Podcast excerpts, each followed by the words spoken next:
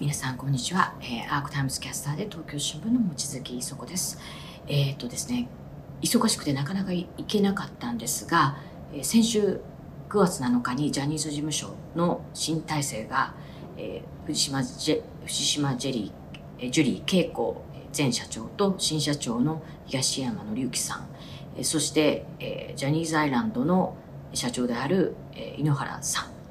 えー、そしてえー、木目田さんという、まあ、西村朝日法律事務所ジャニーズ事務所側の顧問弁護士ですね。その方の4社による記者会見が約4時間4時間超にわたって行われました。でこの会見を受けて、まあ、政府としてこれどう受け止めてるかという質問。まあ、あの忙しくて全然私自身は松野さんのところ行けなかったんですけれども、まあ、バンキシャたちの誰かが一つぐらいは二つぐらいは聞いてるだろうと、まあ、各社かなり大々的に報道してましたので思っていましたが、まあ、私がチェックする限り誰一人としてですね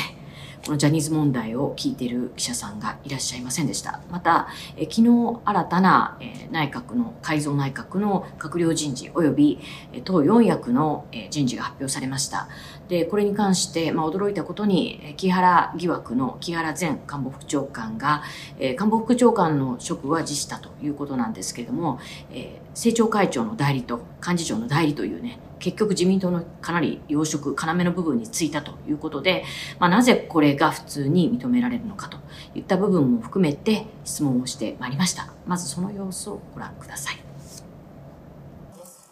東京望月です。まあ、女性ならではという言葉については多様性を重視しているんだというご発言でした。まあ、昨日あの、えっと、多分歴代初最多の閣僚人事、女性が入ったということですけれど、同時に党の政調会長の代理、それから党幹事長代理、木原副官房長官がつきました。まあ、木原さんをめぐっては、なかなか大手メディアは報道しませんが、週刊文春が、え、ずっと、え、彼のも、え、現在の妻の元夫の死亡事件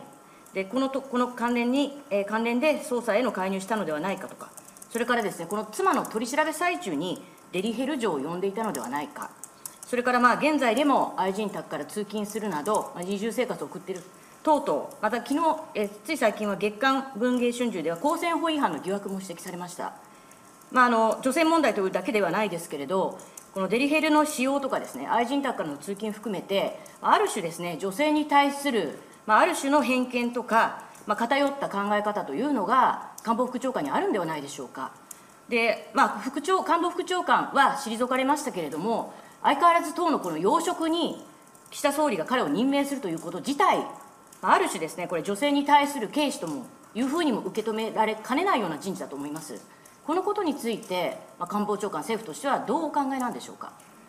えー、まず、党の人事に関する事柄につきましては、まあ、政府として、えー、発言する立場にございません。またあの、その後の文脈の事案でありますけれども、私、詳細をまず存じ上げませんし、週刊誌のコメント一つ一つに関してコメントすることは差し控えさせていただきたいと思います。はい、関連であの党の人事ということですけど、これは岸田さん自身が望んだ人事ということもあるんではないんですか、これは自民党として決めたので、岸田さん、官邸の意向はないという理解でよろしいですか？あの党の人事に関しましては、党機構の中で決定をされることでありますので、私の立場から政府として発言することは控えさせていただきたいと思います。はい、関連でまあ、そうしますと、今回のこの人事、まあ、女性問題含めてですね、さまざまな疑惑が出ている官房副長官、説明責任を全く果たさないまま、党のまあ要職につけるということは、まあ政府だけでなく、自民党としてもよしとしているという、こういう理解でいいんでしょうかね。あの繰り返しになりますが、党の人事等に関しまして、私の立場での発言は控えさせていただきたいと思います。東京望月です、えっと、ジャニーズ問題をお聞きします、え先週7日にジャニーズ事務所が記者会見をいたしまして、新社長に東山紀之社長、そして藤島ジュリーさんは、まあ、代表取締役のまま、社長という職務から退くということを発表いたしました。まあ、大々的に報道されました、これ、政府としてどう受け止めているかということと、まあ、関連で、えっと、農水省はこれを受けまして、都協の城島さんを、えー、農水省の農福アンバサダーに委託をしていることを取りやめということを発表したようです。一方ですね、法務省、こちらのツイッター上で2019年2月、えー、ジャニー喜多川さんですね、性加害の当事者である彼が企画制作、総合演出したミュージカルを映画化した、で法務省はこれ、全面的にバックアップして、ジャニーズタレントたちをえー多数採用して映画を作っているんですが、このツイッターがまだアップされたままです。あの性加害犯罪者と言われている北川さんはですね、えーが取り作作ったミュージカル、これの映画化の問題をツイッターでそのまままだ上げている、これ、法務省としてどういうことを考えて、このようなことをしているのか、お答えいただけますか？えーまず民間企えまず民間企業の人事でありますとか、運営の方針に関して政府として発言する立場にございません。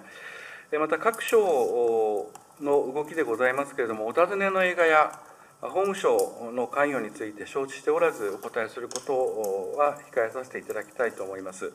また、法務省や他の省庁の SNS の記載内容と広報活動に関するものに関しては、それぞれの省庁にお尋ねをいただきたいと思います。はい、関連で。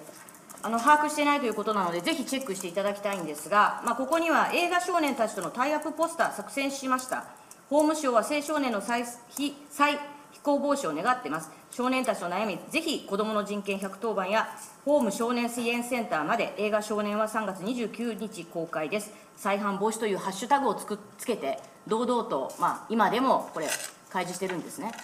これあの、まあ、知らなかったということですが、まあ、すぐさまこれは検討して削除すべきと、官房長官、個人的にどう思われますか？それぞれの省庁の広報活動に関しましては、それぞれの省庁において判断し、適切に行われているものと承知をしております。あの詳細につきましては、あ各省にお尋ねをいただきたいと思います。はい、関連で。えっ、と、同時にですね警察庁。質問する前に社名とお名前をお願いします東京望月です、関連で。えっと、警察庁はですね、これもジャニーズ事務所の TOKIO の、まあ、城島さん、同じく特殊詐欺の働きかけに関する委託をされてるんですが、警察庁曰く、これは城島さん個人にお願いしているので、今のところこれを解除する予定がないと発表しております。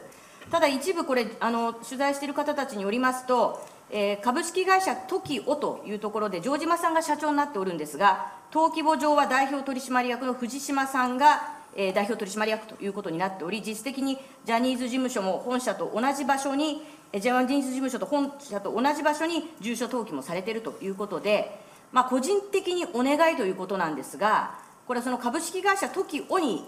との契約だということなのではないかという指摘が出ています。あのこれだけですね、今、ジャニーズ事務所の問題が浮き彫りになる中、特殊詐欺というですね、非常に重要な事件の働きかけ防止に、現在所属しているこの城島さんをそのまま使うかどうかというのは非常に考えるべきことだと思いますが、この点、警察庁ですね、対応、適切なものとなっているんでしょうか。でなぜこれ、契約をあのやめないのか、えきちんとお答えいただけるならお答えいただけますか。あの先ほど申し上げましたとおり、各省庁の広報啓発活動の在り方につきましては、各省庁の判断で行っているところであり、それぞれの省庁にお尋ねをいただきたいと思います。はい、関連で、東京望月です。えっと、この7日の発表の、えー翌週、翌えー翌日と翌々週です、えー翌週ですね、えージャニーズ性加害、性、えー被害当事者の会のメンバーの方が記者会見をいたしまして、改めて、え政府に時効撤廃を求めております。この性被害、特に少年犯罪に対する性被害、10年、20年後に突如、そういった症状が発症して、今でも苦しんでいる方が非常に多いと。え海外のように時効を撤廃して、徹底して自分たちの事件、あの事案をあの時効なしで取り組んでもらえるようにしてほしいと言っております。このことについてどうかという点と、再三言っております、あのまだ政府からのヒアリング、調査への働きかけないそうです。え今度、小倉さんから新たな女性の担当大臣変わりました。政府としてですね、この問題、まあ、このジャニーズ事務所だけでなくですね、芸能や映画業界における性被害、きちんと、え当事者や被害者の声を聞き取るという準備はしているんでしょうか、そのつもりはあるんでしょうか、お答えください。え性別にかかわらず、またどのような状況に置かれた子ども、若者であっても、性犯罪、性暴力の被害に遭うことはあってはならず、被害者の尊厳を著しく踏みにじる性犯罪、性暴力という行為は、決して許されないと認識をしています。その上で、子どもに対する性犯罪、性暴力の控訴事項の撤廃につきましては、え我が国の刑罰体系の中で検討されるべき事柄であると承知しており、法務省にお尋ねをいただきたいと思います。またあの芸能界についての働きかけ等についてのお尋ねがありました。先般取りまとめられた緊急対策パッケージの策定に向けて、執り行われました合同会議におけるヒアリングでは、有識者から男性の性被害について指摘を多くいただくとともに、文化芸術分野におけるハラスメントの状況や対策の必要性等についてもご指摘をいただいたと聞いています。このような指摘を踏まえ、緊急対策パッケージには、性犯罪に関する改正刑法等の周知や、全国での取り締まりの強化、男性男児のための性暴力被害者ホットラインの新設、文化・芸術分野における相談窓口の設置などが盛り込まれています。こうした取り組みをしっかりと進め、子どもや若者が性被害に遭うことなく、安心して過ごすことができる社会の実現に取り組んでいきます。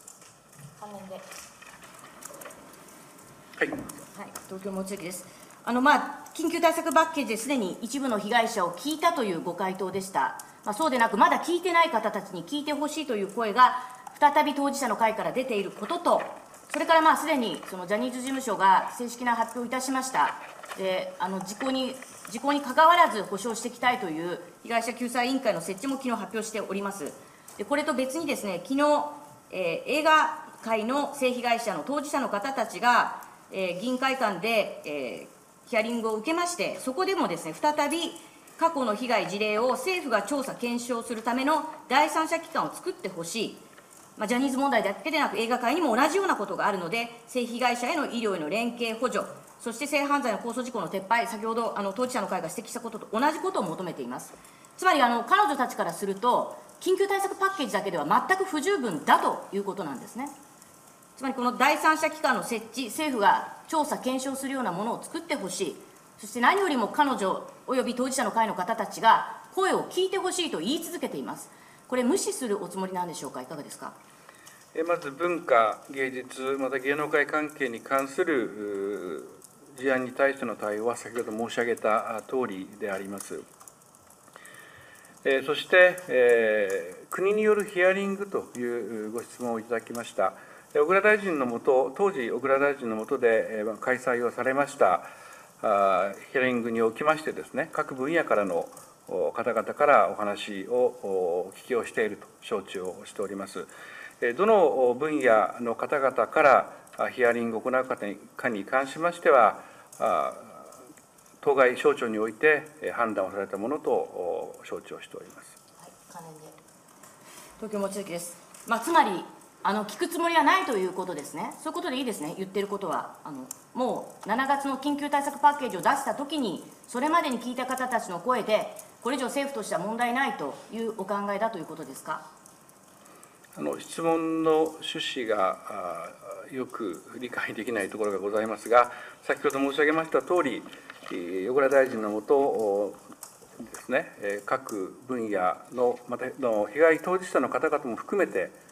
ヒアリングを続けてきたということでございます。はい、関連で東京持ちです。あの趣旨がわからないということなんで何度も伝えさせていただきますけれど、小倉さんは担当大臣の時は全くヒアリングを当事者の会、それからこの映画関係のこの睡蓮さんたちの会には聞き取りをしてないと。ただし小倉さんたちなりにその性犯罪被害の声は聞いてるんだと言っています。まあ、一体どなたから聞いたかはっきりわからないんですが、なのでもうこれでヒアリングはないということなのか。あの今、その後ですね、続々とジャニーズ問題というのが、ジャニーズ事務所だけでなく、その事務所の、えー、マネージャーによるタレントたちへの加害とか、それからメディアの黙殺、企業、スポンサー企業の黙殺ということも幅広く指摘されていて、これは戦後エンタメ界があのやってきた大きな、まあ、性犯罪ということが今、非常にクローズアップされております。であの何度も聞いてますけど、警察が全くきちんと被害届を出そうとしても、受け付けなかったということも問題視されています。そういう中で、彼らは緊急対策パッケージのまでのヒアリングでは不十分だと指摘してるんですね。不十分だと思わないですか？あの今、彼らは、この水蓮さん、映画界の彼女たちも含めて、なぜこの緊急対策パッケージ出したから十分だと言い続けられるのかわからないと言ってるんですね。まあ、控訴事項の撤廃、これは法務省の方で聞いてくださいということですけれど、であれば法務省もですね、こういう要望があるのであれば、法務省も彼らにヒアリングをする必要があると思うんですが、こういったことをですねなぜ政府が避け続けるのか私の趣旨を理解いただけたでしょうか？お答えいただけますか？従来より繰り返しお答えをさせていただいていることでございますけれども、まずご指摘の問題のですね、ヒアリング、被害者からのお話というのは、す、えー、でに党にもまとめられてですね、でこのヒアリングの目的は、当該ご指摘のある事業者に対して要望をすることを目的としたものと承知をしております。それを受けてですね、事業者が対応を今、検討し発表しているところであるということも承知をしておりますが、一義的にはですね、一般論として個別の事業者における事案につきましては、当該事業者において適切に対応されるべきものと考えておりますし、さまざまな状況において、行政の関与が必要な分野、適正である分野であれば、それは例えば捜査当局であれば法と証拠に基づいて、え行われることと思いますし、またそれぞれの省庁の役割、責任において、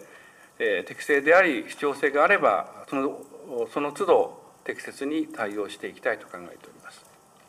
申し訳ありません、次の予定がございますので、最後で。はい、関連でもう続きです。適切に対応すべきと思うということは、であればこれからも、もしこの特に子ども政策担当庁というのは、調査、情報調査、収集するということが権限としてあります、まあ、やらなきゃいけない所轄事項だということも、あの国際人権の弁護士からは指摘されています。ということであれば、今後ですね、これはヒアリングの可能性も含めて、担当各担当省庁で検討し、やるべきものはやるべきだと、そういう考えだという理解でいいですか？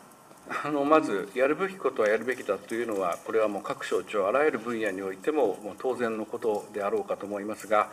ご指摘のヒアリングについてのことに関してはですね、ヒアリングの分野、内容、対象者に関しては、その省庁が適切に判断をして行うことになっております。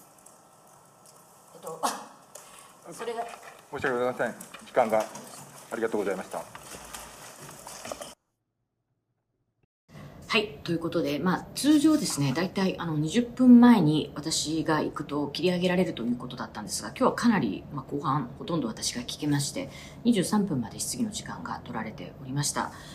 あの、まあ、取ってもらった方かなというふうな感じはしますが、ここでまあ皆さんに聞いていただいたように、まずはですね、えー朝日新聞の番記者さんが今回、まあ、これまで最多の5人の女性閣僚が登用されたということについて、まあ、女性らしさを生かしていただきたいというこれ性差を、まあ、性差別に直結するようなあの発言ではないかということを番記者さんが正したんですけれどもこれに対して増野さんは、まあ、首相として政府としては女性ということ以上にその多様性を重視したという意味でよりその各女性たちの多様性ということを意識したのしての発言だということで、まあ、ちょっとこう微修正をするかのような発言をされておりました。でここで女性多様性ということを話されていましたので、えー私はですね、まあ、すかさずこれ木原さんに絡めて聞こうと思っていた、アークタイムズの尾形編集長とも話していた部分なんですが、聞きました。まあ、木原さん結局ですね、えー、7月ぐらいからもうずっと週刊文春、そしてつい今回は月刊文春にも報道が出ましたけれども、えー、彼の妻の、えー、元夫の死亡事件に関する、えー、政府への捜査に介入したのかと、警察の捜査に介入したのではないかという疑惑。それからまあその前に出ていたのは、まあ、彼の、えー、愛人ですね。愛人の、えーに産ませた子供さん、まあ、ここにも認知をさせないまま、時に、え官邸に、えその愛人宅から通っているというような報道、それからその死亡事件の延長に出てきたのが、えー、その取り調べですね、妻の取り調べ最中に、え、デリヘル嬢を、まあ、マンションの、ま、自分の部屋に呼び寄せていたという、ま、デリヘル利用疑惑、それから、えまあ、つい最近出ましたのが月刊文藝春秋ですけれど、公選法違反疑惑と。まあ、えー、本来は使ってはいけない場所の事務所を使っていたんではないかという公選法違反疑惑と、まあ、次々と木原さん周辺の疑惑が出てるわけですね。まあ、これに一切答えることないまま官房副長官の職を辞しました。でそしてですね、まあ、これ、職、えー、あの、ど、その役なしになるのかなと思いきや、えー、昨日の朝日新聞が書いてた報道で知りましたけれども、えー、幹事長官房、えー、幹事長と政調会長、まあ、茂木幹事長、萩生田政調会長と、まあ、いわゆるですね、萩生田派と、安倍派を率いる萩生田派と、えー、次の総裁ポストをまあ狙う最、えー、右翼と言われている茂木さんですね。茂木幹事長幹事長へのまあ牽制という意味も込めて、幹事長代理、政調会長代理ということに、ダブル代理という職をまあ、木原さんに与えたということになりましたので、まあ、これに関してですね、まあ、いわゆる説明責任を果たさないまま、こういった党の要職に再びつけるということはどういうことなのかと。で、まあ、女性の部分でね、女性に対する差別的な意識ではなく、まあ、多様性を尊重するという意味での、あの、ご閣僚の人事のに関しての発表だったというエクスキューズを、まあ、朝日さんに松尾さんがされてましたので、そういうことも含めて言えばですね、あの、その愛人宅から通勤し、これはあの、まあ、認知してないということも指摘されています。で、かつ、えー、デリヘル嬢ですね、妻の取り調べさなかに呼んでいたという、まあ、もう一連の報道を見るとですね、政策や政局がどんなにできても、あの、ある種これは女性に対する非常な、まあ、蔑視というんですかね、えー、女性を、うん、どういうふうにこう、捉えているのかなと。ある種のですね、性欲的なはけ口として使っているような感じも私はしましたし、こういった対応を続けていて、かつ、さほどし、まあ、その、まあ、で、えー愛人宅からの通勤というのはおそらく、まあ、今もあの報道では見てないですけど報道の限りは続いているというようなことがありましたので、まあ、こういう姿勢含めてですねかつまあ認知もしてないような報道も出ています、まあ、ある種のですね女性に対する軽視蔑視ということが、まあ、感じられるで、この問題を非常に問題だと思えば、あの、官房副長官外して、で、でも幹事長と政調会長の代理につけるなんてことは簡単にやれないと思うので、なぜこんなことをやってんのかということを聞きましたら、まあ、ひたすら今回のこの、えー、党の要職については自民党が決めたことなんだということを、まあ、えー、言い続けていた。つまり総理の責任ではなくて、あくまでも官邸総理、えー、側が聞いたのではなくてですね、えーあくまでも自民党が決めたんだと。まあ、茂木さんも萩生田さんも了承したんだというようなことを言ってらっしゃいました。まあ、納得いかないんですが、そこはよしとして。で、その後、さらに重ねて聞いてったのがですね、まず、え7日の、ジャニーズ事務所記者会見受けての政府としての見解、それからですね、まあ、関連して様々な対応が今出てきました。えー CM スポンサー企業等々が続々とですね、CM 契約更新せずという報道が出ている中、えー、政府の中でもですね、例えば農水省、TOKIO のジャニーズ事務所の城島さんを、えー、農福アンバサダーに委任契約していたんですが、これを取りやめるということを発表いたしました。ただ一方で警察庁は、えー、TOKIO、えー、ジャニーズ事務所でなくて、城島さん個人にお願いしているということで、特殊詐欺事件の防止のための働きかけ、啓蒙活動ですね。これについては、えー、まだ個人にへのお願いなので解除しませんと言ってるんですが、まあ、これに関して様々な指摘、これ取材している方たちから聞いた一つがですね、まあ、福島県庁も同じように個人にお願いしていると言ってるんですが、相手が株式会社 TOKIO というところで、城島さんが社長というものの、登記簿上は代表取締役が藤島ジュリー恵子さんになっていると。で、本社もジャニーズ事務所と同じ場所になっているということで、まあ実質上、藤島藤島さんの代表取締役の会社ではないかということであれば、もしこういう契約形態なら警察庁も見直すべきじゃないかとお聞きしましたら、まあ、それぞれについて話をしまあ、知らないということだったんですが、各省庁が適切に判断するものと思うという言い方を続けました。で、関連して、これは私も数日前にびっくりしたのでつぶやいたんですが、まあ、少年たちへという、えー、これ、ジャニー北川さんがですね、かつて台本、脚本、構成、総合演出等々をしてミュージカルでヒットした少年たちへというもの、劇場ミュージカルですね。これを劇場版として2019年に公開し、全面的に法務省がなんと再犯防止というハッシュタグをつけて、この映画3月から公開されますと、えー、ミュージカルで、えー、ヒットしたこの少年たち、ジャニー北川さんが作ったですね、ミュージカルですね。これの映画版を出しますと言って、まあ、たくさんの、えー、ジャニーズタレントさんを使ってるんですね。で、この告知をですね、全く今でもツイッター上削除しないままぶら下げてるということで、で、どういう人権感覚をしてるのかと、法務省のことを聞きました。するとまずですね、これも、えー、松野さん、えー、把握してないということと、まあ、各省庁においてこ、の個別事案の対応は、その、えー、法務省ごとにあ、各省ごとに適切に判断すると思うと言ってたので、じゃあ今、このぶら下がってこんな文言で書かれていることが適切なあの、提示だと思うかと言ったら、まあ、特に、えー自分自身の見解は言わず、まあ、各省庁においてきっちり判断されるものだと言いました。まあ、あの、ツイッター上でこれがね、一定数、あの、バズっていたところはあるんですけれども、直接的に政府の中でどの程度認識できているか、まあ、官房長官にこれ聞いたことで、今後法務省が削除するのかしないのか、チェックしていきたいと思います。で、まあ関連しても、あとはですね、もう何度もですけれども、あの、当事者の会の方たち、えー、これは、えー、この間のヒアリングでですね、えー、石丸志門さん、当事者の会の副代表が時効の撤廃ということを求めました。それから改めて、えー、当事者の会の方々、および、昨日は、えー、えっと、えー、は、えっと、女性、え映画関係者の方たちが芸能業界、映画関係の性被害についてもきちんと政府が第三者委員会を作り、調査し、その対応策を考えてほしいと、まあ、政府の関与をですね、よりまあ、あの、今のジャニーズ事務所ということ、ところだけでなく、昨日、水蓮さんですね、水蓮さんたちがやった会見では、映画関係者の性被害に関しても、政府がですね、これは、え特別委員会みたいなものを、調査委員会を作って、横断的にジャニーズ事務所の問題しかり、え映画業界の問題しかり、この性被害、性加害の問題を調べてほしいと。そして時効の撤廃、これも彼女たちも求めていました。このことについてね、え対応する気があるのか、また今でもですね、小倉政策前子ども政策担当大臣が、ヒアリングは、まあ、当事者の会たちしないと言ってるんですが、昨日行った映画関係者の水蓮さんたちも、当事者の会の方たちも、今でもですね、より具体的な調査結果が出て、ジャニーズ事務所が記者会見をしましたので、まあ、ジャニーズ事務所だけじゃないです。様々な分野、芸能、音楽、